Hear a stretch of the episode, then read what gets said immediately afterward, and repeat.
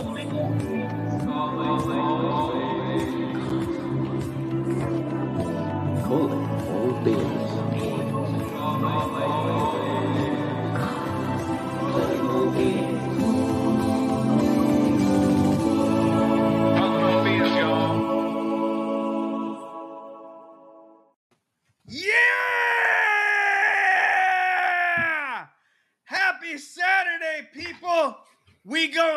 today with our homie from the United Kingdom, Nathan. What's Mhm. going on? I'm your host, DJ. Welcome to Calling All Beings Saturday edition, where we will endeavor to bring on brothers and sisters, not only from the UK, but people who are from a time zone forward of uh, of the United States, to where we can make it accessible for them.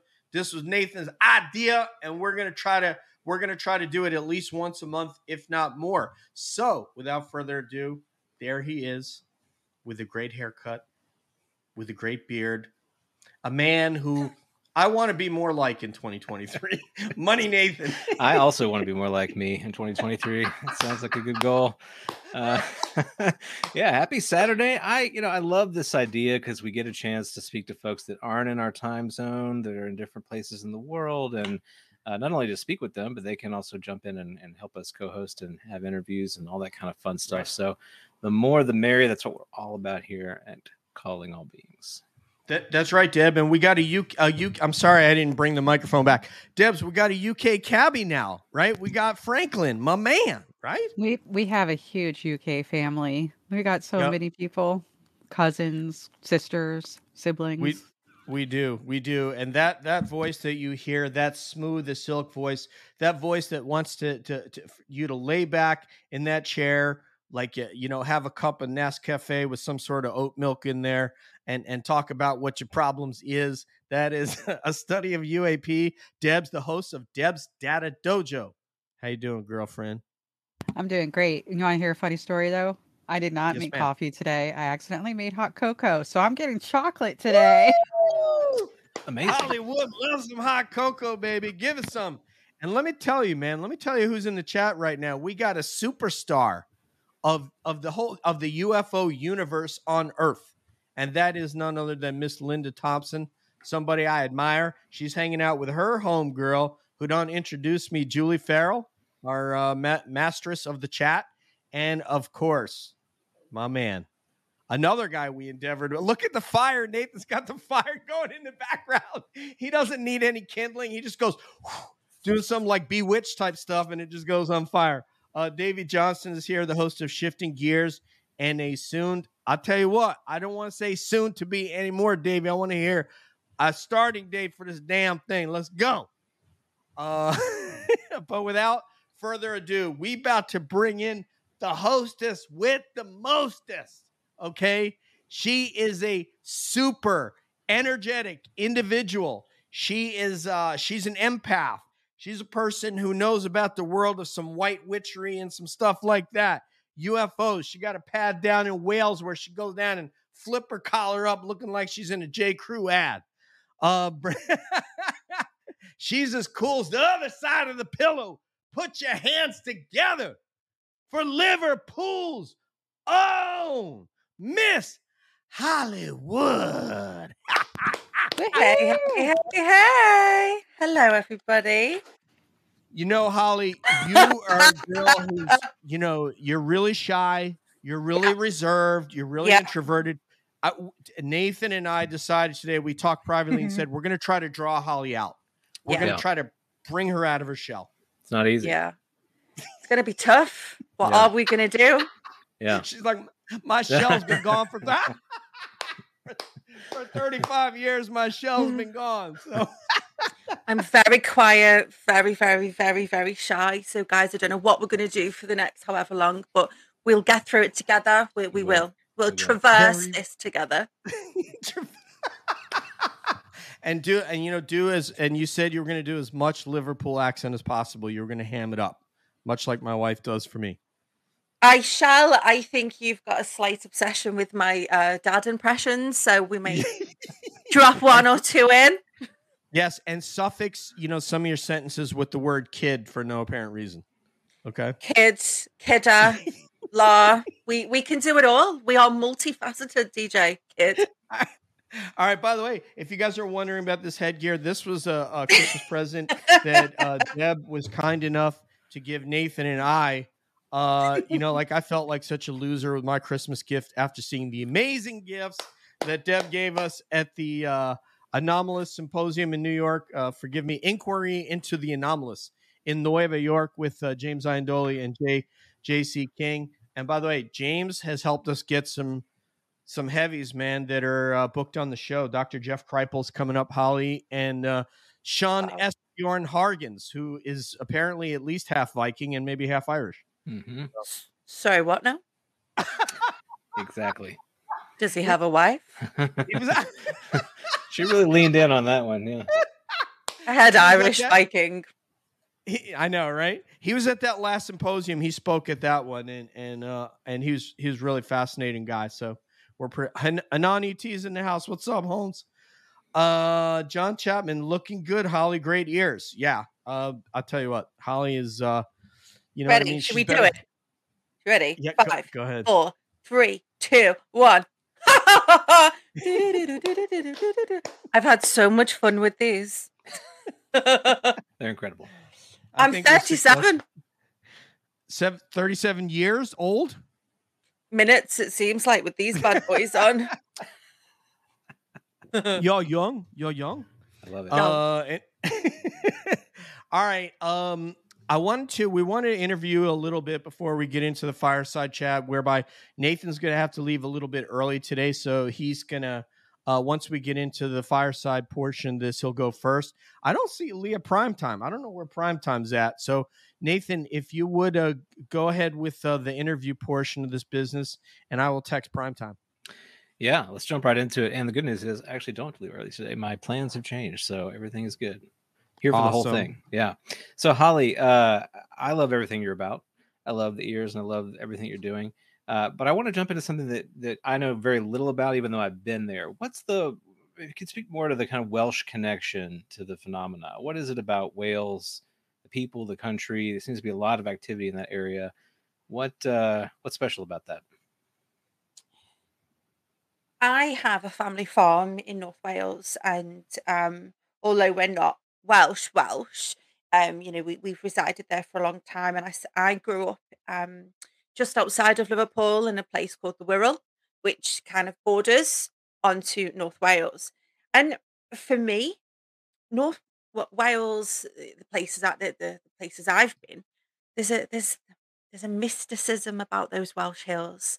There's this kind of you can feel the magic through the rolling hills of Snowdonia. The legends of of the dragons still is prevalent. The the the mysteries of the Welsh gold that still tinkles through the rivers. And there's that, you know how there's that sort of Celtic vibe in in, in Ireland and in Scotland. Wales has a, for me, has a bit more of a fem- feminine energy to it. Hmm. Um, and it, it, ha- it is a hotspot of, of activity um, for, for them, whoever they may be. And um, there's quite a few HICE um, and CE5 groups um, that I'm certainly involved with. Um, North Wales and in the south, there's a there's a massive UFO network down in the south of Wales, but it's still one of the United Kingdom's green places. You have the Mhm. rolling hills, you have the the North Sea, well, not the North Sea, Jesus Christ, where am I? You have the Irish Sea, and it it's still just a place of magic and myth, and you can feel it. And to me, I think that all knits together to paint this esoteric type feeling and vibe. And I I feel differently when I'm in the Welsh Hills. There's Mhm. just just magic.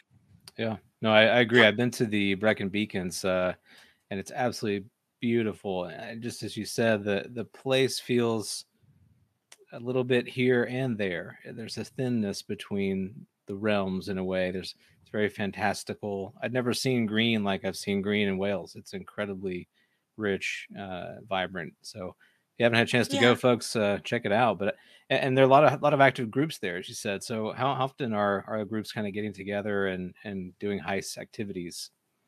there's still some unknown groups. There's it, it's still um there's places in Wales that are quite I'm trying to be very diplomatic because I don't want to get my Welsh badge taken off me. But this, Yeah, be careful. be very careful. Sorry, I've just called you you all dirty pigs in Welsh. That That's probably definitely. Welsh. I, I don't know what you said. I have my phaser right here. I can. No, I'm just kidding. it's this we um I, I'll, I'll reiterate the story we we went with a group from liverpool and and in the northwest that i helped coordinate and we drove to the the kind of um the hills slash moors of a place called Denbigh and there's very famous the Denbigh lights people know about that that case so we we packed ourselves up and we all ran off to the hills and when I say it biblically rained, uh, we were short of Noah coming along on an ark. It was that bad. We saw no, we saw no um, light, and, and we didn't experience anything.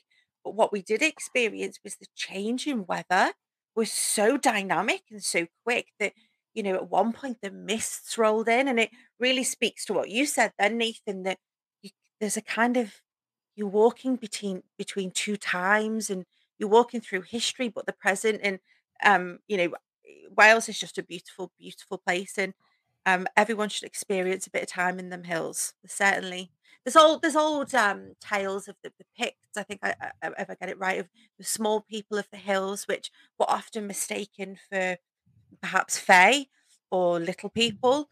Um, and you know, I've I've had experiences um, in Anglesey where where we had we had the patter of feet and the sound of, of voices, and we seen um, a string of lights pop pop up by the side of this beautiful oak tree, and there's nobody there. So there's magic there for sure. Mhm. Amazing. Uh, and there's a lot of consonants in Wales. Are the vowels uh, somewhere else? Uh, where, where did the vowels go? Uh, Um, I'm not sure, but ready. I'll do my best. Un, dau, tri, pedwar, pum, chwech, naw, wyth, saith. uh, Any Welsh people don't shoot me, but I think that was ten. amazing. you rock, man. But that's Um, why Scousers have, I think, a in our Mm. accent Mhm. because Welsh they have the and and it, that carries over to kind of where I'm from, and just for for DJ, kind of coch. I love it. It's I, I have a lot of Jewish family that speaks like that when they speak Yiddish. So Yeah. uh anyway, um for those I mean we we have the benefit of having somebody here from the United Kingdom that's that's well traveled and so for our American audience, can you give us a sentence on you know you you just gave us uh uh Wales. You gave us some sentences on that. Can you give us a, a sentence on Scotland and a sentence on Ireland? Me, You. Yeah, 'cause definitely not the us, one. You re- you really know it. I mean, we you know we know Um, what we've read about it, or you know went on vacation maybe. for me, I come from an Irish family, so for me, Ireland is the it's the green, it's the land of magic and and and oh, it's just a beautiful place. But it's like the Emerald Isle. So for me, when I go back to to Ireland, there's always a there's always a warm hug and a warm tradition, and there's always a openness of heart in Ireland. I spent time hitchhiking around the south coast of Ireland many years ago, and I didn't have any money. Uh, you know, I had a couple of quid, and I was welcomed by all of these beautiful little Irish nans that just wanted to feed me soda bread and and make sure I'd gone to mass and I'd said my prayers. And it, you know, the mysticism of Catholicism is, is still very has its own tradition in Ireland, and I think I haven't actually spent too much time in Scotland. Um, the times I have spent there, I um went to find Nessie. Mhm. Turns out she's really, really, really hard to find. But Yeah. for me. Scotland has its um Scotland feels very male in its energy for me. I've I spent some time up in a place called Callanish, Stone Circle up there, and um I had a house experience in the in that circle. So there's magic across our fair kingdom, and that's what makes England so beautiful. You can drive 4 Mhm. hours and you can be transported to a, another time, another place. You can walk through, you can walk with history. And I think that's Mhm. what's so beautiful about Britain is that you can walk the path of the Celtics, you can walk the path of the Vikings, you can you can find yourself in a rolling mistful castle and and, and hear the traditions of old and I've spent a lot of time with some druid orders in in the south, and you know, there's just magic if you just scratch beneath the surface, there's magic everywhere. So yeah, come to England. Come, it's uh, well, you have two people here that it's like, I mean, Deb's been overseas as well. I don't know. I know she's been Germany, and uh, I don't know about England. She's going to tell you here in a second. But Nathan, I love both love England. I mean, I just am infatuated with the place, frankly. Um, Debs, go ahead, my friend. Oh yeah, I've been to Egypt and Germany and Italy and a few other places. Pompeii gets that sensation of walking back in time too, but I have not gotten to go to England just yet. I was in the airport for France though. I guess that will count for something. but, but um I I wanted to ask if I can about a recent publication I saw referring to the women of ufology. Um, if you could just tell people about that future publication talking about um a young lady who does CE5 and um yeah. What can you Who's tell that? people about it was Hollywood. Wow! I didn't see that coming. He's so funny, Nathan. Um, what was the question? Talking about CE5 in the UK. Yeah, with the article the that you were publication, just saying. the article. Mhm. Yeah, so um, it, it was it was a reshare from last year. We um, I've worked in public relations for most of my life, and I, I kind of noticed that sometimes the press isn't so kind to those of us who are into UFOs, or those of us certainly who stand in fields trying to make contact with them. Um, so I was approached by the Daily Mail and it was around about the same time that our wonderful mates over at UAP Media um, releasing all the Calvine stuff. Um, so there was an air of kindness um, about those of us that are in this community and you know are in this topic. So they reached out to me and we, we did an article, um, and they they they were really quite cool and kind, and they they publicised my involvement in the CE5 and HICE community here in the UK. But they also wanted to highlight females, sisters doing it because more often than not, sorry chaps, you know, it can be quite male dominated. Um, and they really wanted to put the spotlight on, you know, female UFO researchers. Um, they initially wanted to call us hunters, and I was like, eh, eh, absolutely not, negative connotation. Um, and they were just really cool. Um, and we, you know, I've established a really quite good relationship with that journalist, and actually, God, I can't hold my own water. Um, something If you have to go to the bathroom, go ahead. something will be coming soon. Um, a bit of a follow up, I believe. Um, because I, I broke my leg, so I, I was unable to do a follow up with them. But um, I have invited and extended the invitation for them to come and join us in the field at one of our HICE sessions, which really putting it out there, aren't we? But um, yeah, we shall see. But it was a great article. Very, very, very blessed that they, they took the interest in. Ultimately, what, what that article did is it opened a lot of conversations for me and it opened a lot of um, people came forward, people who wouldn't necessarily speak up. You know, I'm very secure in my job, I'm very secure in my life. You know, I I I have had contact with them. I'm happy to talk about that till the cows come home. But some people aren't. And that, that article um inspired a bit of confidence in some people that wouldn't have come forward. And some of those people I'm really lucky to call friends now and colleagues within this topic. So it did some good, which I'm all about doing good where you can. Does that mean that when the cows come home, you have to stop talking about it because you said you'll Yeah. talk about it until they come home? Then what Yeah, happens? they- They come home and then um, we we take a scheduled break and then we turn the lights off and do this. but there's no lasers and cattle mutilation. Like you're not cutting out like. No, por- no, Okay, no. that's good. All right. Um, can you describe yourself, Holly? Could you, for the audience, just explain who who you see yourself as? Who do I see myself out? I'm a mum. I'm a Mhm. friend. I'm as mad as a box of frogs. Really? I'm Hmm.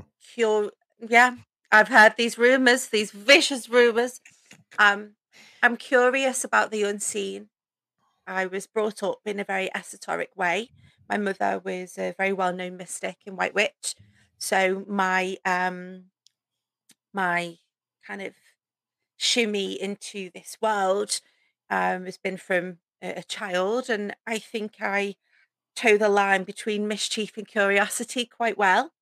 Um, and you know, I, I'm a big believer in together we can, and as we explore the mysteries of this world that's unraveling around us, and in this topic and this phenomena, I, I believe that my part to play is creating conversation around it. And you know, no disrespect to our American brothers and cousins, I've there's been a lot from America, and where where are the Brits in the conversation? So you know, that's a big passion of mine is rep- being you know, I can't represent everyone, especially with this accent, but if I can create Sure you can.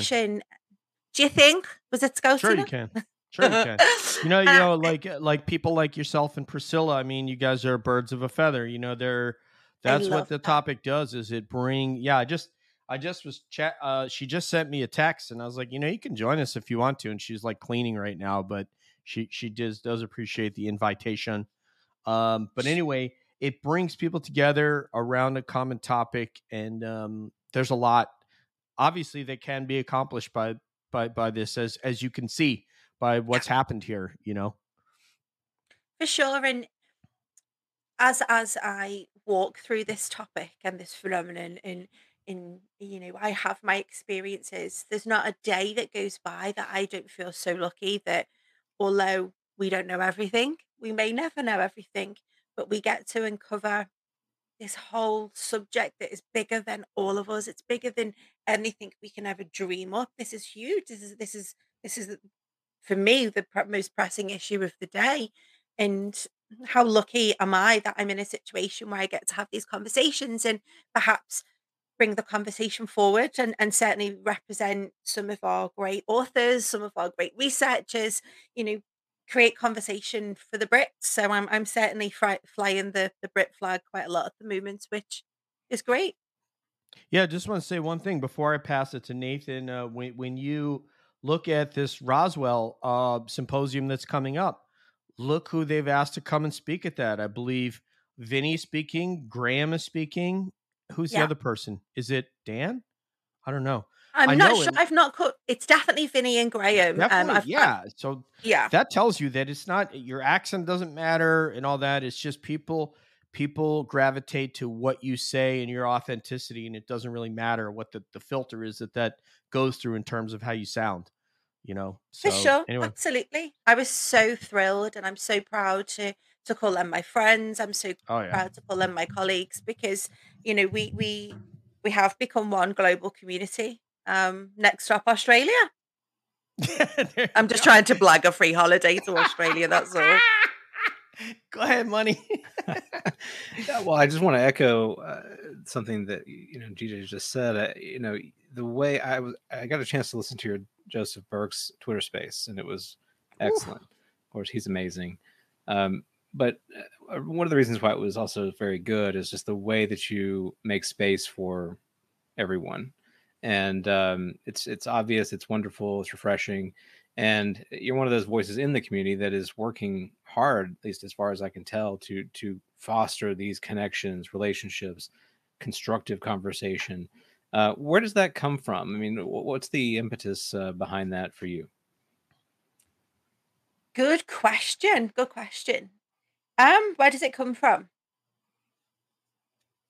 I come from a, a family where you were seen and not heard. I come from an environment where, probably without getting too deep, because you know this is not a therapy session. Um, but Deb can take you in f- through therapy right after the show. through- She's very Um, cheap for that. It's not she's a good one. takes I, PayPal. I just cash out. Um, and I, I got into PR when I was about 19, 20, and I just, you know, I'm many things in life. I'm forgetful. I'm ridiculous. I'm very mischievous. I, I, you know, I'm as textbook as ADHD as you can get. But I have a way of having conversations with people, and for some reason, people like to speak to me. And when I got involved in the sort of HICE community, um, some some time ago, I felt that there was so many quiet conversations happening. And I just said, you know, with one of my skill sets is to be loud and proud about what we're doing and put the put people together.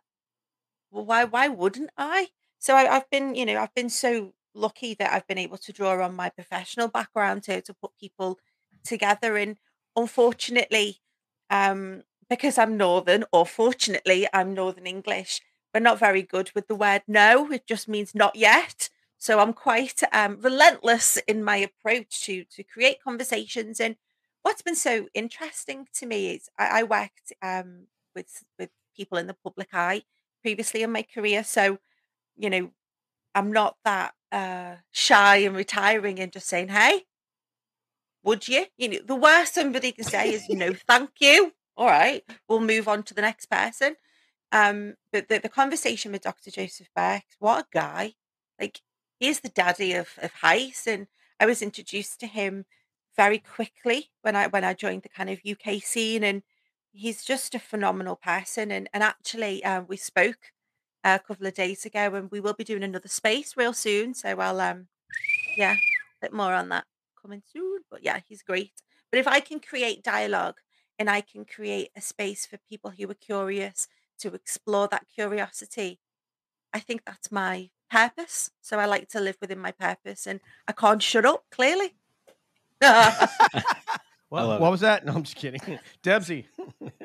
oh, you know what? Uh, do you guys want to start the round? T- if, well, actually, if you have more, if you have another question for just Holly about her, Debs, please fire away, and then whenever you guys are ready, we'll start the uh, the round table where we'll bring our topics to the fore.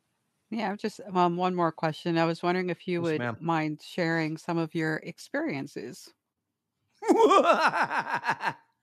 Hold on to your underpants. Um, my I've had many experiences, um, some beautiful ones. Um, I've had one that was quite startling, not scary, but startling and made me really question my worldview. But um, my, my first experience was um, down in Wiltshire, a beautiful, beautiful, magical spot where Stonehenge and Glastonbury Tor and Avebury kind of within the vicinity, all sacred sites that are on um, ley lines here in the UK. Um, I seen a, a bright burning orange sun, as I described it as a small child. It was an orange orb. Um, you know, moving throughout my my childhood, these orbs have appeared to me many, many, many times. And because my mum was all a bit magical, I thought everyone had that. Didn't you know? I just thought it was quite normal.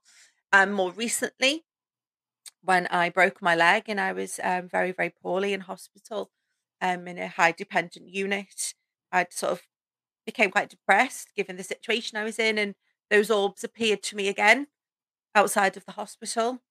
Um, so for me, that was a strong confirmation that I have some link with them. And it sounds nuts, I, I get that. Um, but you know, that those orbs or balls of small light, very, very orange, very, very bright orange, have have come to me during traumatic periods in my life when my mother died. I've seen them. Um, happy times in my life when I had my son. I, see something caught my eye outside.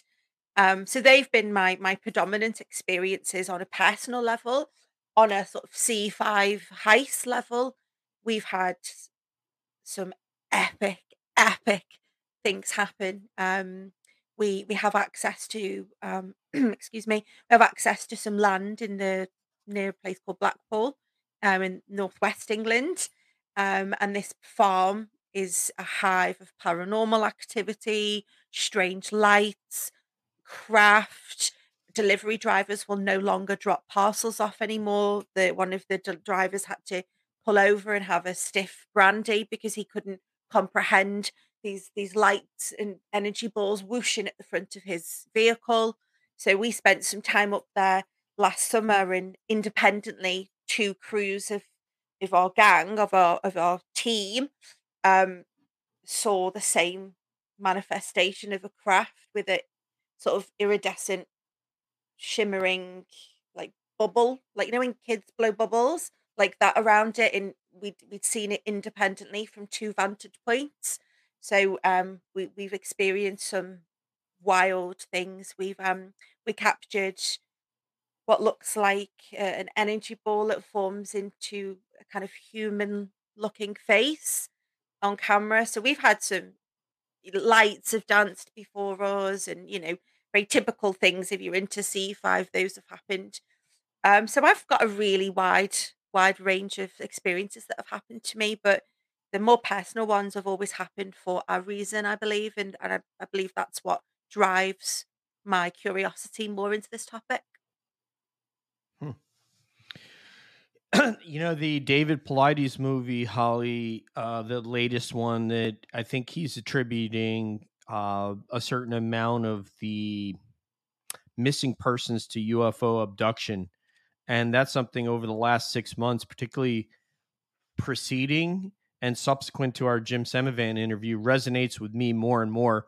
And you know what? I actually this question I want to go around the the table here, even though it's not technically wasn't my roundtable question, but um, I, I think I, I think that is that is plausible. What, what are you, what are your your feelings about that? Do you think that there's a certain number of people who have been abducted and not come back? I um this whole abduction part of the phenomenon has always terrified me. Um unbelievably terrified me. I, I I get very triggered by this topic and I don't know why. And it's something I started to question. Well, why am I so triggered? You know, what is something happened about, you know, what why does this do this to me? And I watched that um I watched that that that documentary and it it it I left watching it po- posing lots of questions to myself and I, I think people are going and it it's it's part of the phenomenon that gives me the chills because the experiences I have and have had, you know, what one's been startling, but it was more trickstery. It was more kind of no, no, no, no, no than scary. But that part of this element of the phenomenon, it gives me chills because I don't like it. People shouldn't be being taken. Why are they being taken? And it it, it starts it it started to play with my my worldview or my parent my my my view on this whole thing and mm. it's something I want to know more about, but I find it quite scary if I'm if the truth be told.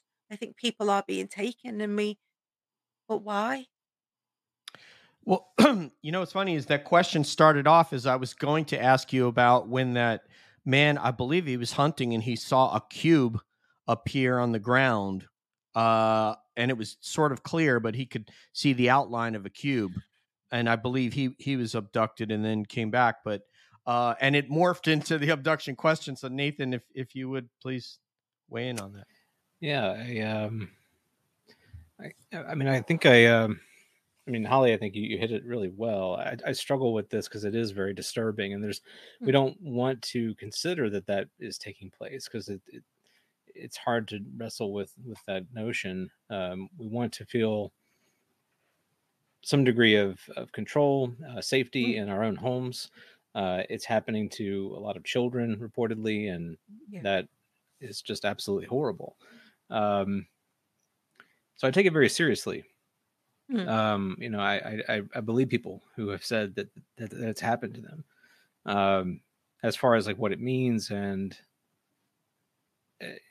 you know why they would do it, uh, you know, we could we could probably levy the same sort of questions to you know human beings that take other creatures out of their habitats and do things with them. Uh, Mm. we don't really question that very much, and oftentimes we say that, that that's a very good thing that we do that. You know, we're taking care of a creature, helping you know heal it, or returning it to its habitat in a better state than we found it. At least that's what we tell ourselves. And for the creature itself, it could be quite traumatic, even if they are better off than they were before. Uh, they may still have a trauma around the entire experience, even if biologically, you know, they're healthier as a result of it. So, um, you know, I think we have to, uh, for for me, uh, you know, take it seriously, but also wrestle. It, it should confront us with the things that we do in our own world with with our power and and and and should confront us in asking you know what is okay for us to do And if it's Yeah. okay for us to do this, why would it not be okay for other beings that are, you know, have a higher perspective? Um, and I'm just using that word broadly, a- bigger per- perspective than we do Mhm. about what's taking place. Uh, they, you know, may have a good intention behind it. Now they may not, and I think some of them don't. I think some of them, quite frankly, uh, from Agreed. everything that we've heard, are, are not doing this with a good intention. They're doing it just to mess with us, um, and and may may take some degree of you know pleasure or satisfaction out of that. Um, just like some humans would do that, right? They would take Mhm. pleasure out of uh, harming another creature just because Mhm. it makes them feel powerful. Yes. It's um. I, I, I, I was going to say, I, I tell people, I've seen kids over at the beach where I go do my swim training and they're hauling some jellyfish out of the go, Hey, mom, look at this with their net. And I'm like, dude, you're taking that out of its home. Like that, Yeah.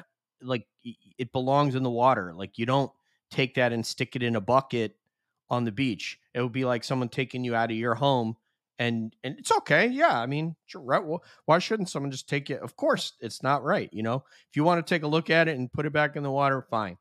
But if you're putting in a bucket on the beach, you've removed it, like you said, from its habitat. There's a reason. That's why I don't have fish in my house. This is exactly that reason. Debs, um, to get back to kind of like the center of the question, Debs, do you think that there are people that are being taken and not coming back? So what turns into kidnapping where they're returned and Rick Doty tells that story that happened out I don't know if it was Nellis or one of those bases in Nevada uh, where uh, the couple got their children back their son and daughter several hours later on a road outside of Nellis but what ha- it, it becomes murder from our perspective if they leave and don't come back and Mhm. Terry uh, Lovelace has a chilling story about that what's your take on that Debs are, are people being taken and not coming back Um, yes, they are. Um, and the the reasons for being taken are complicated and vast, especially because it seems to be more than one group involved. Mm. Um, I point out that even if grays are being used, they may not be all being used by the same group either. Um, so there's a lot of complicated aspects to this, including the fact that sometimes people are consciously being abducted as opposed to physically. You know, there's some really weird things. But Mm. to answer your question, yes, I do think people are leaving and not coming back. We have just a huge number of people that go missing. And you know, it just becomes a statistic to most of us. We hardly, unless it comes happens to you personally, a lot of people are just like, yeah, a lot of people go missing and shrug, you know. Um, so I I have to point out though that the purpose for that we, we're thinking about it in human terms, of course. You know, like this could be um, an attempt to preserve us, um, because the messaging is often, you know, you you're killing your planet and I know this kind of goes into like the the zoo hypothesis a little bit, but it's possible that they're just trying to preserve us. Wow. It, it- that's one of them, right? That I mean, it, Mhm. it absolutely could be a topic abductions. Yeah, um, I just maintain that when if there's one statistic that you could name any government on planet Earth of a nation that they don't want to talk about, that they may have a statistic that they attribute uh, based on s- various reporting sources. This is the the the biggest thing they don't want to talk about because you have to think if Hollywood is unnerved by this and she is deeply embedded in this topic, can you imagine a layperson soccer mom who doesn't even know that there's legislation right now? Uh, how they would be freaked out if they turned on their news station and heard the government talk about this. It would be it would it would be terrifying. Uh, even Wes, right, uh, Nathan? When you you know We- Wes, the host of probably the biggest show, Sasquatch Chronicles, when you bring up UFOs, he freaks out. right? Yeah, He's like yeah. he's he he uses the word terrifying just talking about UFOs. He uses the word terrifying in every instance that I've heard. Think about that. This is a guy who's had a Bigfoot experience and has heard he has over 900 episodes of Bigfoot encounters. But Wow. the thought of UFOs terrifies him because he looks at life I, I shouldn't say because it could be part of it because he looks at life through the Bible, and this doesn't fit in his mind. I guess. You know, So- DJ, I- I'll, um, what what kind of brought abductions more to my my my sphere of control and influence? I, I won't name them, but um, a very dear friend of mine is an author here in the in, in the UK. Um, he's due to release a book about his experience, his former military, and we've become real good friends. Michael, and um, when he described his experience to me and I could hear the unsettled pain, confusion, what it's done to his life, that's when I thought, you know what, as great as it is, me standing in a field and hey, you know, let's make contact, let's you know, let's let's meditate. There's some real stuff going on here. And that's to me when the layer of this phenomenon, a new layer was added. It's like I was, you know, in a video game when you get an extra, extra, a leveled in, a leveled into a different space. And I think we need to talk about it more because there are people out there, and I'm contacted very frequently now.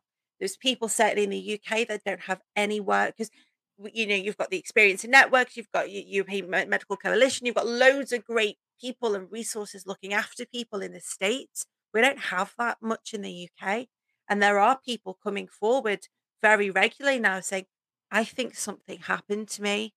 I've had these marks, I've missed time, this, that, and the other. uh, You know, I've, I've been regressed, and you know these terrible things of it I'm aware of."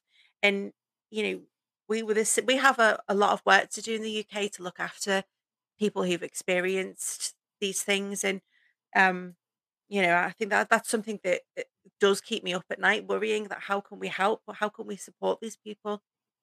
Scary. You can actually you can actually hook up with UAPMD and it won't even cost you a plane ticket. You just have to email Deb.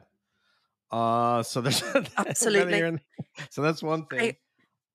I was Um, that was it was on one of my um to dos over the next couple of weeks actually. Um, how how can we help more? How can we help our brothers and sisters here in the UK more? Because stuff's happening. Stuff has happened, and if I'm Yeah. here to help tell their stories, we ought to be able to help their their soul and their their mental, you know, their mental their state because it's it's not great. Yeah, this is one of the things Deb's done that that we're extremely proud of. Um, at just you know, we had nothing, absolutely nothing to do with it, but we're proud of that she's part of our our team and that she did it. But um, I just want to say this: uh, there's an interesting. I want to point everybody to Spaced Out Radio with Dave Scott, who had an episode yesterday or the day before, and to talk about connection and how this is all connected. And and Nate, I'm going to come to you next, Nathan, so you could put your topic out there. But this gentleman named Glenn Jackson is a paramedic and paramedic instructor near Atlanta. He's from North Georgia.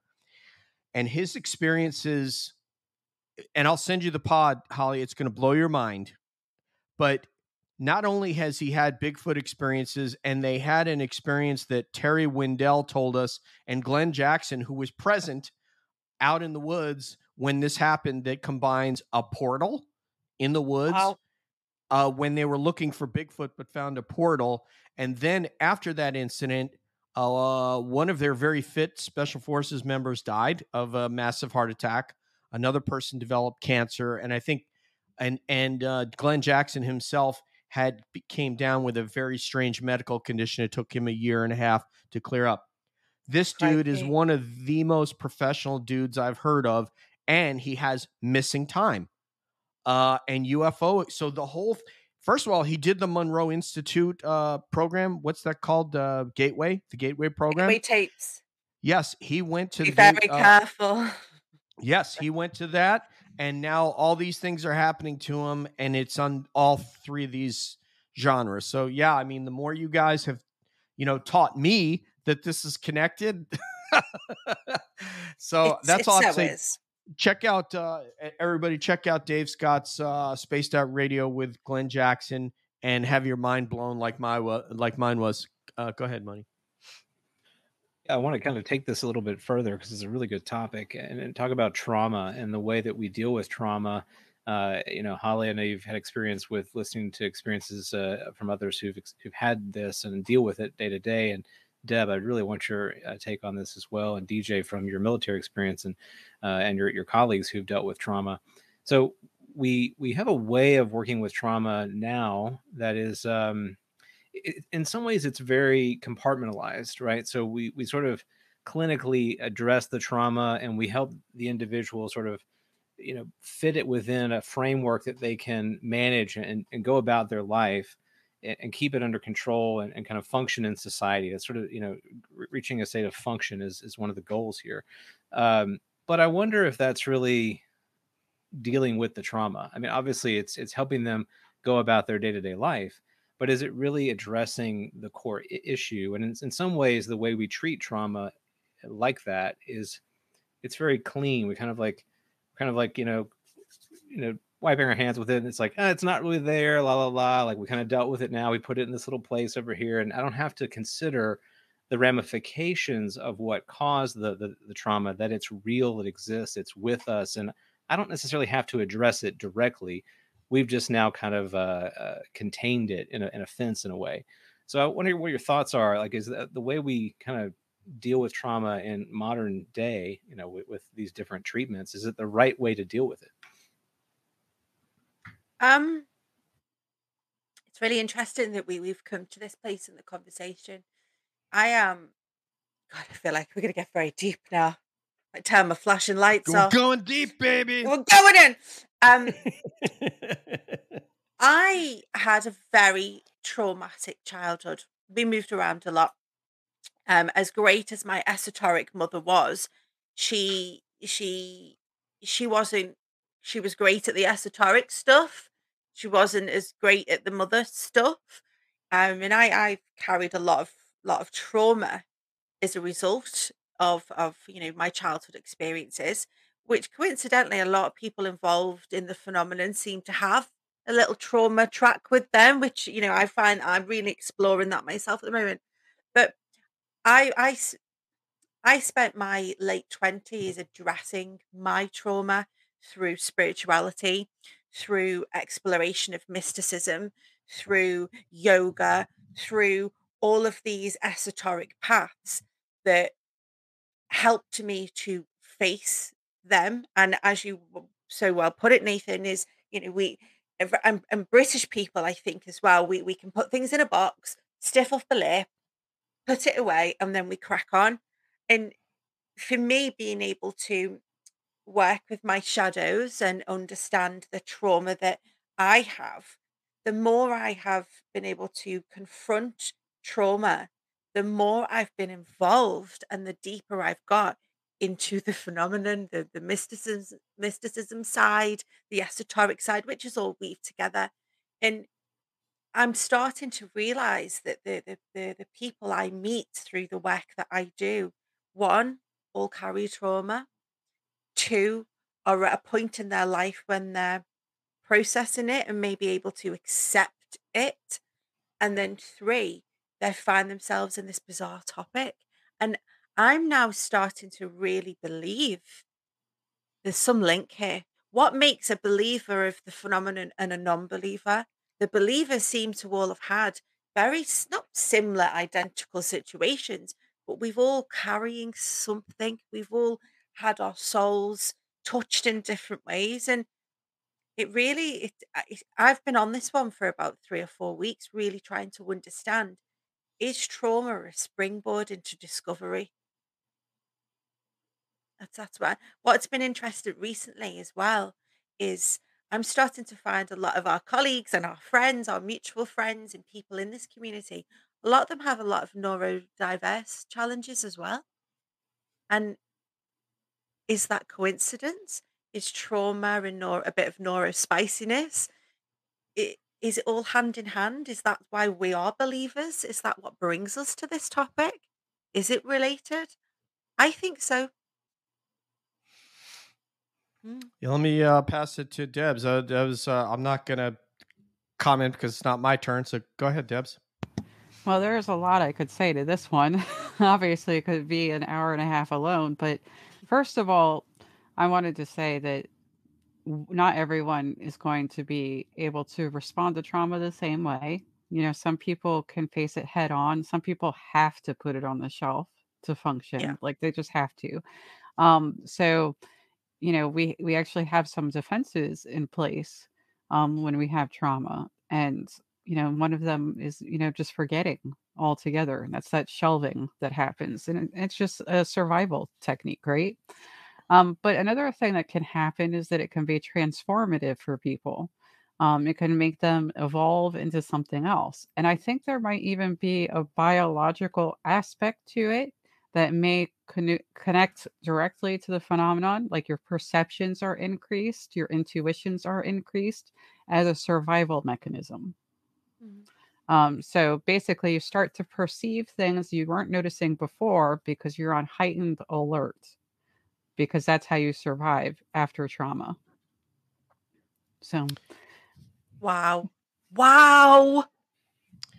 You know, uh, going to Nathan's question, and it was a great one, and it comes from the heart because there's a frustration in Nathan's voice in our inability to to deal with trauma sometimes in a real way. We have, you know, practitioners who who do it. Deb is one of them, and I think one of the limitations is is that we're human, so we can only you know, try to help that person find the path. You know, Deb can't turn their body and point them in a direction, but she can say, if you turn this way and look this way, that could be one path out, right? So we're very limited in what we can do. And I'm reminded of we were talking about this show uh, prior to us coming on air with you guys called The Mayor of Kingstown. And in that, a young lady uh, who had been hired by uh, some sort of a Russian mobster and sent to Kingstown to use her feminine wiles to gain favor with the mayor and get get him to do something. And he says, "No, you know, no, thank you." He goes, "And by the way, I recommend that you go back to New York because the the path you're headed on, you're not ready for. I know you think that you're really tough and you can handle this, and and things are not going to end well for you." It's something analogous to that. He Jeremy Renner does it a lot better than I do. What ends up happening is she ends up being, um, she ends up uh, as as a prostitute, and she's sold from one group to another. Ends up with this Aryan group, and they abuse her quite badly and inject her with drugs, and she has bruises all over her body. And finally, um, a group of Crips uh, contacts the mayor, and he's able to go and and uh, and pick her up. And in when he brought her to his cabin in the woods, she's sitting on the floor. She's kind of being very reflective about what's happened to her and saying that eh, basically something analogous to a part of me is gone. And one of the ironies of all this is that the phenomenon does have the ability to make you forget as if something never happened to you and that they can somehow put you in a place where they do something and they're able to get inside your your being and somehow you forget that it happened. And because we as humans can't do that on our own we can we have our debs and they're going to try to point you in a direction to deal with this and to find your self-worth again and find your strength and realize that uh, it's not something that you did that caused this that uh, sometimes we're victims and and that doesn't mean that you can't rebuild your life in this way and that you are something that's valuable and beautiful and unique and worthy and all these things. But the phenomenon does have that ability and that's the irony of it. I think we're limited to deal with the trauma nathan because um, we're human and we uh, we don't necessarily have the ability to wipe that out of your your soul if you will. It, it there's an imprint sometimes that that a traumatic event puts on your soul and and it just never leaves. You just learn to what holly said stiff upper lip crack on Yeah. sadly sadly so uh with that if nathan if you don't have follow-up commentary we can we'll go to the next uh h wood Yeah, let's do it. okay h wood what's your topic My topic is quite related to this question. Interestingly enough, Nathan. Like we knew. So, and I was going to weave my hard man into it, my dad. So, um, my topic is believers versus non-believers. What what makes you know what separates the two? Now, my dad, and if an impression's coming, DJ, you ready? My dad was like, "Can, can I swear? Am I allowed to swear?" This is up to Nathan. Uh, it's fine. Yeah, whatever. Readily. Oh no, we'll we'll we'll, we'll use other words. My These dad not, calls no, and wait, went. hold up. These are not swear words in Liverpool. This is normal conversation. So for the purposes just- of this yeah. episode, we're in No, Liverpool. So go ahead. I don't want it, I don't want you to get deplatformed. My my we dad caught and went, What the flip? Are you on about with these aliens? What, what, what you? Have you gone mad? You've gone mad. You need a doctor. And I was like, No, I've not. No, I've not gone mad, Dad. I'm I'm perfectly sane. I'm all right. He was like, No, you've gone mad because you're on the internet talking about it with weirdos, and and it's it's not okay. I'm a dead worried about you, and it's not effing real. And I think you've gone mad. And he they, were- he was genuinely thinking, you know, woohoo! It was time for me to get a psychiatric evaluation. And it, it, as funny as it was, and I'm okay, whatever, Dad. It, it posed a question to me: What makes believers believe, and what makes n- non-believers completely dismiss it? So I have um, Cognitive dissonance. Sorry, go ahead. but I there's people in my life that even when I print reports off the, you know, I I, pr- I, I print off physically. Here you go. This is from such and such. This is from this government. This he go. Read it like black and white. Have it tangibly. They will still go. Yeah, but come on, really? Come on and they look at me like I've one flew over the cuckoo's nest. And I'm really so my question is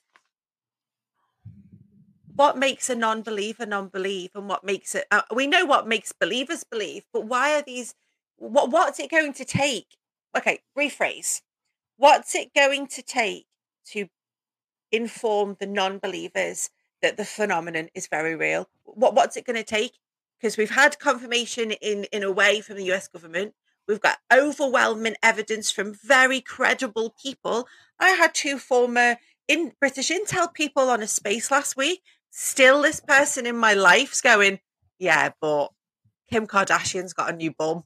Yeah, but, and it's like, what would it take to make non-believers believe? Is it, you know, Gray's tap dancing on the White House?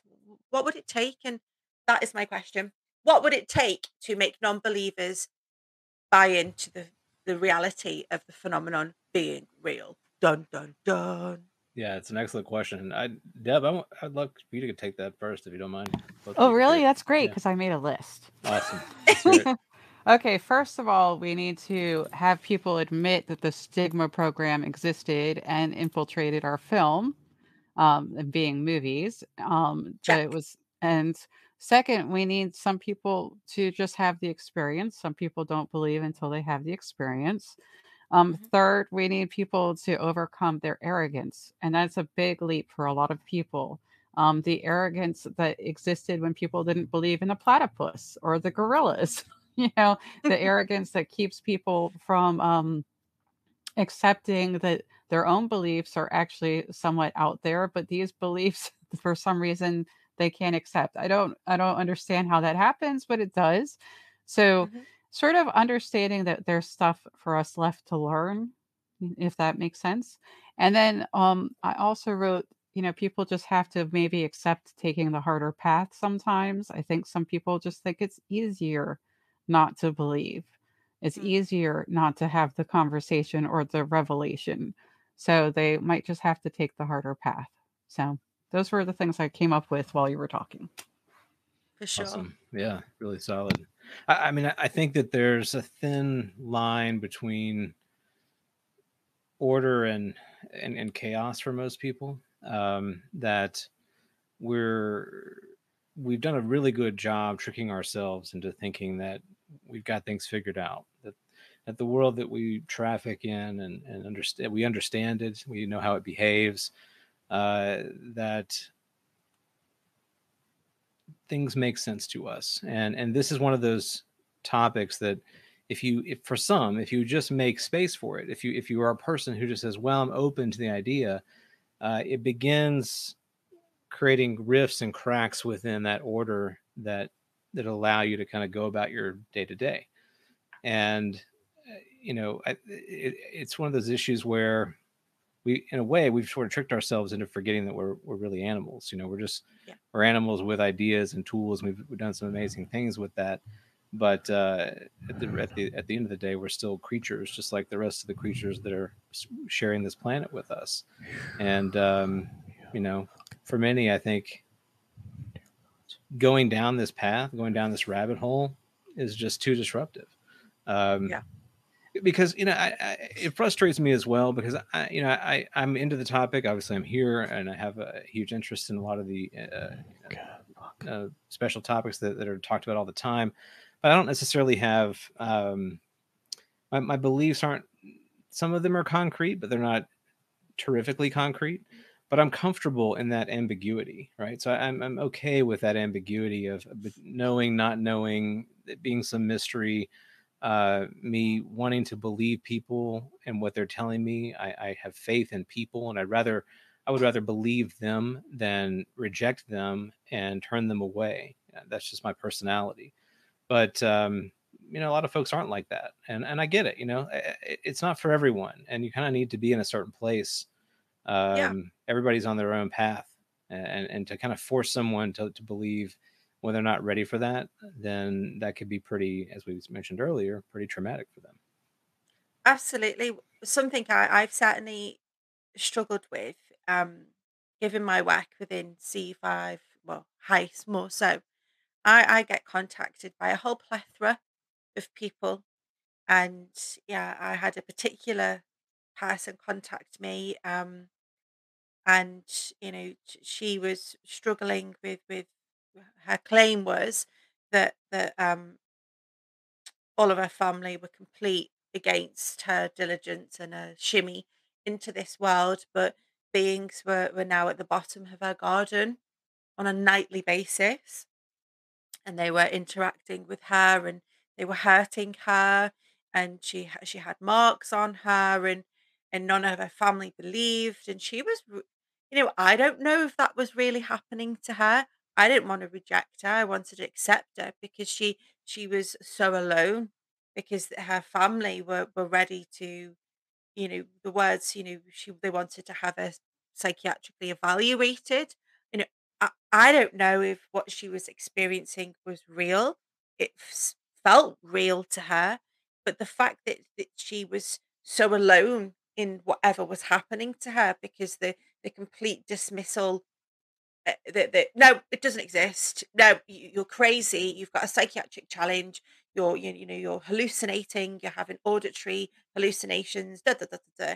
And it's that fine line to walk, isn't it? That that there is the struggle sometimes. Hmm. And it, it's such a it's such a diverse thing to unpack, isn't it? Really.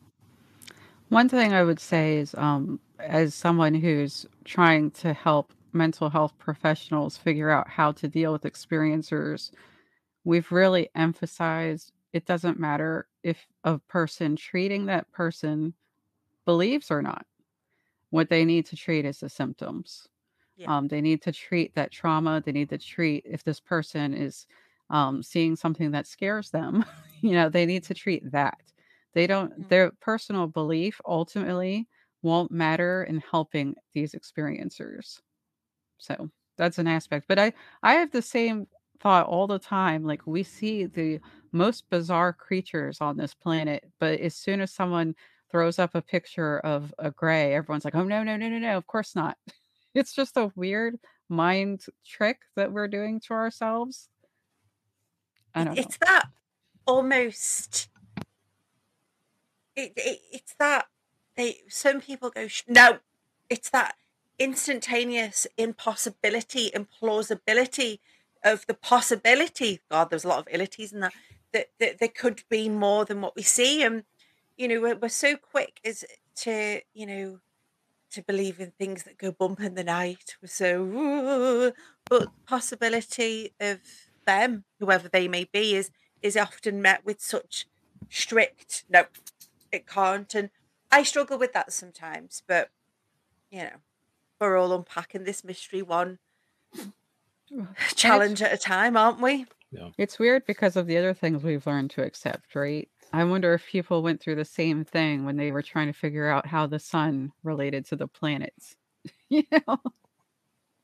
Sure. Hey guys, just want to let you know I'm back. And uh Kati gave me her AirPods. I don't know why mine were dropping dead. They've never gone dead in within the space of one show. So. That's right. Yeah, this is Well, I think it's time. I think it's time. Hold on, everyone, ready? Ah, I'm gonna be. Nailed it. H Wood. All right.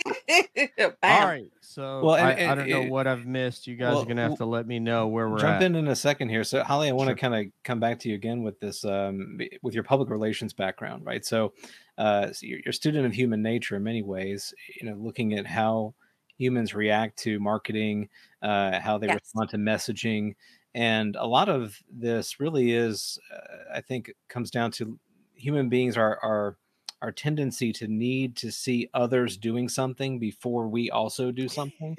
You know, it's like sure. the experiment where Yeah. he walks in into a field and everybody's staring up, looking at the sky at this one thing, and the person's like, "Well," and they're all saying, "There's a thing right there," and I want to see. They're going to immediately do that thing that everyone's doing. So, eh, I, I look at disclosure in some ways like this, right? They're they're uh, the world is sort of looking around the room of of the world and looking for uh, people going there's a there there and when, enough there there's are there I love saying that then it's like oh well now i have permission I, I- can i can actually believe this that and it's safe to say so what, what's your take on that from just uh, a human nature perspective Humans, we aren't as complex as sometimes we seem. We're actually animals, and we're not that complex. We are a herd species. We will always go together where we can. But I think we, in this day of information overload, we don't know our ass from our elbow. Sorry, I swore. And and I think that there's there's I, I'm finding now there's there's more people more willing to accept the possibility than ever before. And I think that's because there's been kinder media. There's more shows like this. People are like myself who, you know, is come from a certain background that you wouldn't necessarily would think would stand up and say, "Hey, uh, you know, I've had an I'm an experiencer." I I think I I get challenged with this sometimes. That I think there is a there's a strong like the younger generation, like my kids and my nieces and nephews, a younger generation are more open to believe the existence of something. I think the the older generations are the ones that have had less technology in their lives and less acclimatization to things like, you know, I'm a Star Trek nut. So of course it's going to be something that's in, in my world. But I think that there's I, I feel there's a there's a ripple of change in the air with with public perception and I, I think that that's a great thing i think it's part of the acclimatization process as well that that we've had all of this stuff like flashed at us for so long but naturally we are a herd species so until the great and the good en masse well, it, takes 10% of the of the population to change the collective consciousness until we reach that 10% of people going this is real you know what, what what's interesting to me is I speak to my friends and I will say a name that we all know and such and such has just come out and said such and such and da, da, da. and they're like who? What? Means nothing. And unfortunately our community can be sometimes a bit of an echo chamber because we've all herded together to you know to, to pass our thoughts and information and feelings around. And I, I just wonder is the next phase of this disclosure is it being able to speak differently to outside of our community? Is that is that how we reach a collective consciousness of understanding a possibility believing i don't think i answered your question but i certainly gave you some discussion points oh that was great DJ, I I, just want to hear from you. it's it's that echo chamber I think that Mhm. interests me so much. How do we break that? How do we break out of this mold that that, that we've carefully crafted in our community because we've Mm. herded together? How do we break that wall down? Right. So key. It- Was the question? Was it Holly's question about? Um, Sorry, I just was mixed it- it up.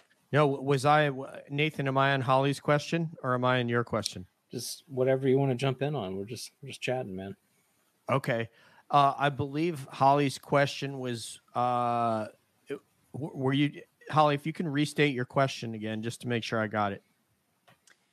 So, how do we break out of this kind of echo chamber in our community to reach the rest of the world to ensure that they can kind of how are we reaching more people to to to get disclosure happening? Because we uh can all talk to each other all day long and we believe, but how are we getting John and Jane? How are they going to understand? How are they going to involve? Okay, because the question I thought you had was something about why people don't believe. Was something That's what we started with. Okay, so that's what I wanted to answer. Get that one first. So uh, I think there is a cognitive dissonance that people uh, they they believe and but they don't want to believe. And when you don't want to do something, you tell yourself this is what's going on. So I spoke with I was on Sasquatch Odyssey two days ago, something like that. And we recorded an episode, and the, the host of that, who will be on at some point, his name is Brian King Sharp, I think is his name. Any case, uh, he does have a quite a big show, and he would say half the time I don't, I believe in Bigfoot, half the time I don't. Uh, five days a week I believe the Patterson Gimlin film's real. The other two days I don't. And I was like, so you know, so I'm like, but pe- you know, people have decided they don't want to believe. When I see something, I want to explain it away that this is not real. Because if it's real, I have to change my worldview, and I'm not down with that. Uh, I the, we have a story. The cabbies have a story of where we had this guest on who had come on my show uh, uh f- on another genre when we were talking about reality TV. This name, lady named Kate Casey, who's an amazing person. Uh, and when we brought her on to the new to cab for UFOs, she basically just went, "I am not trying to hear what you're saying because you are not changing my worldview. Do you got it? Do you understand? So that's what you're up against in terms of uh, people, uh, even people who have a, a Bigfoot show like Brian, who we'll bring on, we'll bring him on and we'll, you know, we'll ask him about his theories. He's a police officer by trade, retired police officer. Uh, and in the case of us, I, I would argue that I don't think we're in an echo chamber, actually um there's so much discord in the in the the problem in the UFO community is that we can't agree on anything. We don't trust the same people. We trust people if you are very very feel fearful of this and what it might mean, then maybe you trust Mick West and he becomes your rabbi. If you're um thinking well disclosures happened uh, we have legislation. It's been talked about in the Hill. Maybe Lou Elizondo and Chris Mellon are your rabbis. So I, I don't necessarily think that that we are in an echo chamber. I think it can seem that way because of your friend group, but it Poss- wouldn't take you five minutes to get into a screaming match with somebody on UFO Twitter if you wanted to. So I, I don't think that's our problem. I think what our problem is is that we can't coalesce around a set of evidence that is quite proven without question. There is no question that there would be no legislation on the Hill and talked about if we didn't have Lou Elizondo, Chris Mellon, um, Jim Semivan, and Tom DeLonge, and these, you know, and you can add, you know, you can add some outliers to that group as well that are maybe on the periphery of that central group. That is an idea that is there is you cannot debate that. It it's beyond debate. But people can't agree on that. They go up, Lou's a double agent. Meanwhile, we sat there, Nathan, myself, and Deb, and spoke with he and his wife on camera, off air. And his wife told us about the moment when he came home and said, I'm quitting the Pentagon and my GS 15 salary and my GS 15 retirement package over UFOs, something that this kid would not do. Wow. That's sacrifice. That's skin in the game. Not I tweeted about stuff for a year and a half. It's Mm. I put my money where my mouth was. That's not Mhm. debatable, but people will debate it and say he's a government uh uh, he's a uh some sort of a uh double agent. I don't know what, you know, the so so I don't think the problem is that we're an echo chamber. I think the problem is we can't even agree on basic premises. Fair point. Who's next, Nathan? That's me. I It's. Deb, yeah. okay. So this is kind of a big one um, that I've been pondering a lot lately.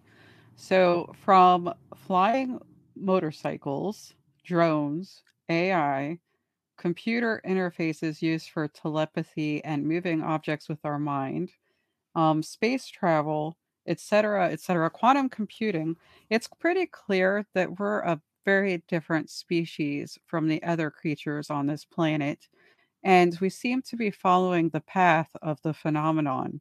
So, what are your thoughts on why that might be? Oh, that's a good question. I need to think on this one. Yeah, that's a that's a whole show and a half at least. Um, That's a I, I mean, I think it's related. I think it's related to consciousness. I think that it, um, you know, I think that uh, as you know, as we are beings that are able to uh, have a higher order consciousness than the other beings that are here, um, we, in a way, uh, can tap into that that source of, of information and knowledge in, in ways that that other beings can't quite do. Um, and that opens up the possibility space dramatically between our capability and reality. Um, so and that there's a lot to get into from there which i don't want to but i think that the connection is about our conscious development and as that as that conscious development progresses uh, our our capability uh, what becomes possible uh, just becomes broader and broader uh, over time we can even use that as a as a measure of change that is such a good question, Debs. You know, for for me, you know, are we conduits of, of something else? What is it to be human? And your question is really giving mm. me itchy teeth and an itchy brain for sure.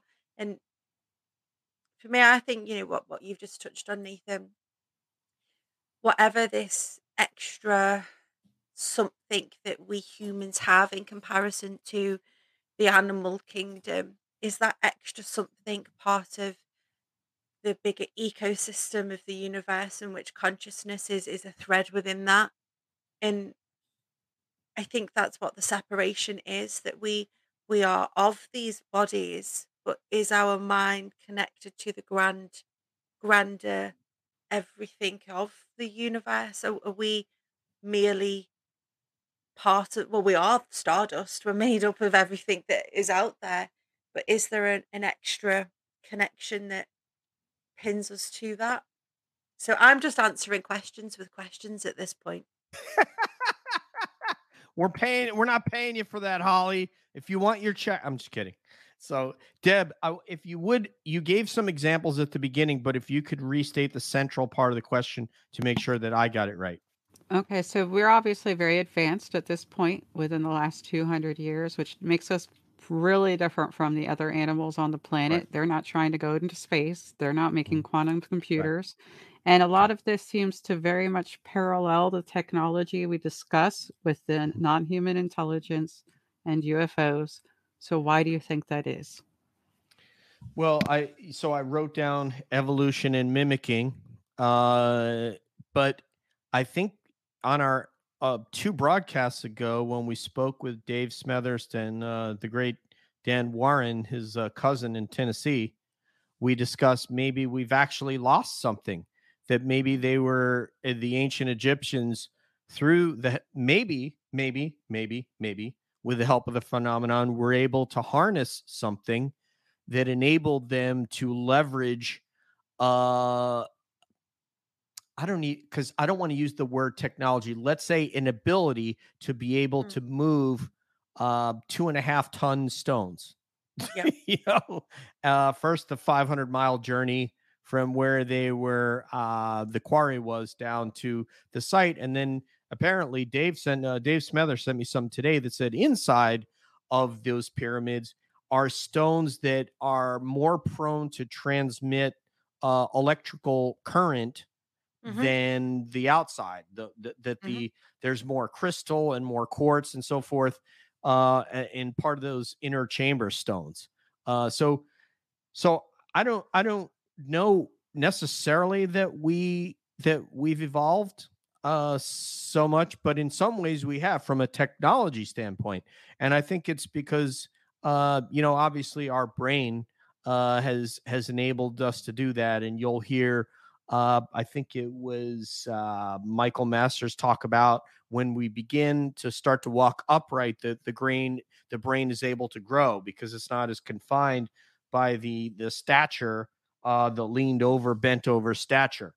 Um and also you know you know bigfoot has a little bit of that. It's largely upright a little bit canted forward but uh generally doesn't stand quite quite straight up. And if it does the legs are still bent but maybe that's why its brain for the woods is so advanced that uh that project x out in oklahoma has been hunting them for a decade and have not brought one in.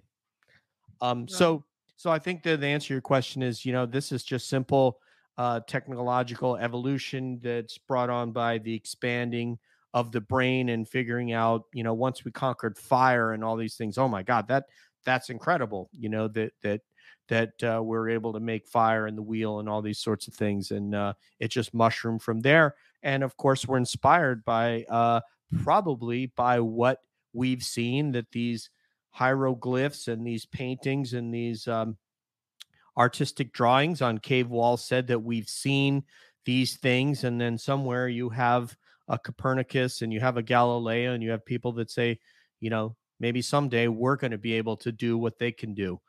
Well we still can't but hey we're as you said deb we're pretty darn close. Uh, you know we're pretty close so anyway uh that was i hope i hope did, did i answer the question did i Absolutely. I think, Okay. you know, one thing I wanted to just throw out there is just another Sure. thought about it is like just you guys can just say yes or no on this. Do you think if we were to go forward a million years that the gorilla would be where we are? Hmm. Mm, wow.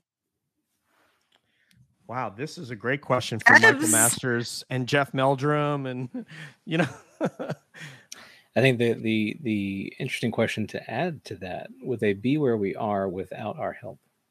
Yes. Boom. would they Wow. be where where we are without our help? That's right. Mhm. And I would answer that probably is no. Yeah. And so then what does that tell you about our ourselves? What does it tell you? I personally think that we didn't arrive where we have arrived solely on good fortune and you know sort of rudimentary evolutionary pressure. Um, yeah, The I don't think we're happy. I don't Yeah. think we're a we're a happy accident at all. I don't Yeah. think.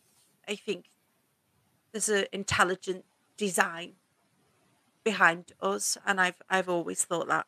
I've always believed that there is there's more to our everything than there should be, and we don't know our power is we don't know how powerful our connection to that is yet. I think we're just starting to understand that we and our consciousness is connected to a much greater highway of information. We just don't have the abilities yet to fully grasp that. I think the ancients did. I think we lost it somewhere. And I Mhm. think it's slowly with the, some of the work that Garry Nolan does and people, you know, looking at that basal spice rack, whatever it's called in your brain, you know. Basal and then- yeah, that's it. Boom. It's in your but, you know, spice rack. It's in your spice rack. But you know, there's we we can't be a happy accident. We can't. There's no way. I don't buy it. I'm not buying that Kool-Aid. So how many thousands? Can anyone? How many thousands of years ago did Lou say? Was it thirty-five thousand years ago or seventeen thousand? I said 70, 70, 75, 70,000 years ago. Thank you. So so yeah, if I would have doubled 35, it would have been there. Um so so 70,000 years ago. That that's that's that's really interesting, Nathan, and I I find that a very interesting hypothesis and moreover, I guarantee you that Lou did obviously and I'm sure if he were here right now, he'd tell you did not come up with that on his own, and he probably spoke to some very, very informed individuals about that. So There's a Um, theory related to that time frame called the bottleneck theory that humanity almost died out around that time. okay, There's Um, there's tonight's rabbit hole. Thanks, Deb. yeah, thank you. And and we uh so we got to get we got to get uh, Holly out of here soon. So I'll give you guys my, Nathan. Did you go yet? Because I don't want to. I'm good, man. This has been an awesome conversation. Okay, I'll give you mine real quick because this one is not going to be one that's going to take a whole lot of necessarily. It's not going to be as good as Deb's question, I'll tell you that. But uh, so Nathan and I had a discussion the other day about how many groups, and Nathan, I think you said speaking with EXO that there's a pretty good theory about maybe. Did you say seven groups? Is that of I intelligence? don't recall saying seven, seven. Oh, okay. I can't remember what maybe maybe that that was just in my in my brain and and had nothing to do with that but I'm curious with the different groups that have different so I'm going to I'm going to do something really bad right now. I'm going to try to ascribe a human thought to a hypothesis about the intelligence which I personally have as a no-no because you can't ascribe human intent to something that's not human and certain probably not a more even a really really more evolved uh future uh, future human. But so starting with you holly um do you think that among intelligences that seek to inhabit the planet and interact with us with an eventual goal do you think there could be a bid for power amongst those groups which is a very human thing right bid for power do you think that's something that that could or will happen or won't happen I think I, I very much subscribe to the whole sort of zoo theory. I think that we've been watched. I think we're being tested, monitored, and examined. I don't think that that there's going to be a big strife for, power. I've never felt that. I felt that they're they're watching to see what we do and how we evolve and what that looks like. Um, yeah, that's how I feel right now on that question, given what I know right now. Um, again, you know, my views could change, but It seems too human that there's going to be this galactic battle and dun dun dun dun dun dun around the earth. I just, you know, the, these these intelligences are advanced. I think has gone the let's let's cut each other's heads off and go to war. I, I don't think they play like that. I think they operate differently. The different groups, depending on where and what they're from, and wh- what they occupy and what their advancement is. But I, I don't. It just seems really reductive that an advanced civilization, if that's what they are, that are millions of years more advanced than us, would be like, "Come on!" let- let- let- let." I, I just don't. I just it seems very primitive, and I think we're we're a very primitive species in relation to them. So I think I maybe answered your question in true Holly style. it was good it was good and as far as being monitored you mean besides that ankle bracelet from the liverpool constabulary all right sorry anyway We're not talking about that. nathan where there'll be will, will, will there be a bid for power among these intelligences I, I mean, I tend to side with Holly's perspective on this. I think that, um, yeah, that, I- I- it, it's not to say that there might be some attempt at, uh, you know, an, an agenda, you know, like a certain agenda wanting to win the day, basically. But I don't know that it plays out in the way that uh, like a human conflict plays out. Um, eh, you know, I think that, um, well, I'd like to think is the better way to put it. I'd like to think that these other entities have a different perspective on conflict than we do that doesn't involve pointy objects or you know annihilation um so yeah i i i'm gonna say no Good one, man. I told you I was breaking a rule here, but go ahead, Debs. Well, I think that Hollywood can talk to um, Ross Coulthart about the spheres tomorrow because the spheres are part of a theory that the entire planet's being protected by a guarding system. Um, by I think it's Patrick Jackson is the one who has this theory. Um, so he thinks that it's already happening. That one group set that up to protect us. Um, and I have to think about the wood carving. I think it was the 1500s, Nuremberg, where they saw a battle occurring in the sky, and other accounts that people have described where something has um, occurred that looked like a battle in the sky. And so my answer is I do think yes, and I think it's already happening. Wow. I see. I didn't even know there was anything in this question. I just was throwing it out there to see if if uh, if there's anything to it. So, uh, thank you for illuminating uh, through all your research, Debs. Uh, and now we got to go with Cabby goodbyes. Do you want to start us off, Debs? Well, thank you, Holly, for coming and talking to us today. I super appreciate your insight and your work and your, you know, your mission to get people to talk about this. Love it, and um, you're just amazing. And your cat ears, love them. Thank you. Yeah, absolutely. You and your cat ears are welcome back anytime, and uh, we look forward to doing that soon. Uh, maybe another roundtable in the future, uh, a British invasion. I think DJ maybe in the future.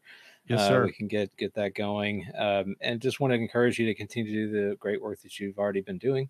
Uh, we, you know, are supporting you from the sidelines and look forward to, to the things that will come from all of your efforts. Thank you. Yeah, Holly, and for if uh, w- when we do plan this roundtable, it would be great if you could uh, get us somebody from Ireland. We will really want to be get someone from Ireland to be part of this. Uh, we've already got Dan from Wales, so I guess he counts as Welsh. Um, but but yeah, I would love to get somebody from Ireland to to be part of it. That would be awesome. I Um, have just the person as well, just the person who you will adore. Awesome. That that that'd be great. So yeah, we got to start planning. Got to come up with. uh Well, if we're gonna have someone Ireland, you know, U2's got to be one. Of the, I think not. I think we did U2 last time, so we got Yeah. got to find uh, uh some other groups. Uh Maybe Van Morrison or something. Uh But anyway, uh Holly, yeah, it's been a pleasure being your friend and getting to communicate with you and just uh, feel your spirit. I know the community does, and you really resonate with so many people. Um, and uh, I'm glad this is sort of long overdue. I'm glad that uh, we finally got this this done, and uh, it's just an honor to be your friend and and to uh, be able to collaborate with you. So thank you so much for coming and joining uh, Cab today. We'll definitely see you again for sure, and obviously you'll be back for the holiday party again. So uh, on behalf of, uh, do you have anything? I don't. I'm sorry, I didn't want to interrupt you, but thank you. Yeah. Thank you so much for having me on. You know, I, I, I joined this community fairly recently and I've been um, welcomed with open arms, a couple of peculiar looks, um, but more so op- open arms. And I'm grateful that I get to share space. I'm grateful that I get to share soul.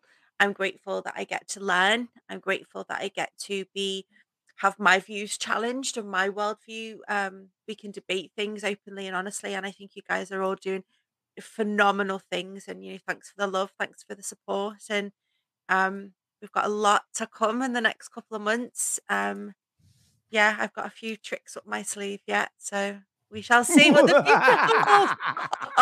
okay, one last time, one last time. We got to do it. I got All right, go ahead. ready. Go one ahead, last Holly. time. It's fabulous. But thank you so much for having me. I um feel that I'm gonna have to up the ante next time, so I might have like a deer next to me or something. That would be nice. Yeah, bring a deer into the crib, man. Uh, it you know that was great. You know, and we'll, we'll continue to bring conversations like this, this ca- uh, cabby community outreach. Holly, do you want to uh, talk about a show that you're your show real quick? Are you on a show at the at the minute? Um, no, this we, we are. This things are changing very fluidly Okay. around me, but um, we Deb's mentioned it. I am holding a space tomorrow with Ross Tomorrow. Tomorrow, um, and yeah, there's more to come on many many fronts. So find me in twi- on the Twitter Spaces quite regularly now at that UAP girl. Got to put that in for the self promotion. Can I get it? Cool. Amen. Get it, boom boom. But thank I'm you gonna be- guys. You absolutely thank you so much. I'm so grateful. Thank you. It's, we're we're honored as well. I, I will I will try to uh, get up in that space and and talk talk some trash with you and Ross Coulthart tomorrow. Uh, if you would give us uh, give Cab a like, give us a subscribe on uh, the YouTube if you would, and then give us a rating on whatever your favorite podcast app. And the only reason we ask you that is just so that uh, when prospective guests, when we ask them to come on, that they say yes because uh, we're not monetized in any way, shape, or form. Uh, thank you, Jules, for doing what you done did. Thank you for helping us out uh, with uh, the Bigfoot stuff as well this week. And uh, on behalf of Jules, Hollywood, uh, my homie, Deb, and of course, Money Nathan, this is DJ saying peace out, one love. We'll see you down the road. And as always, we're wondering what's up around the bend.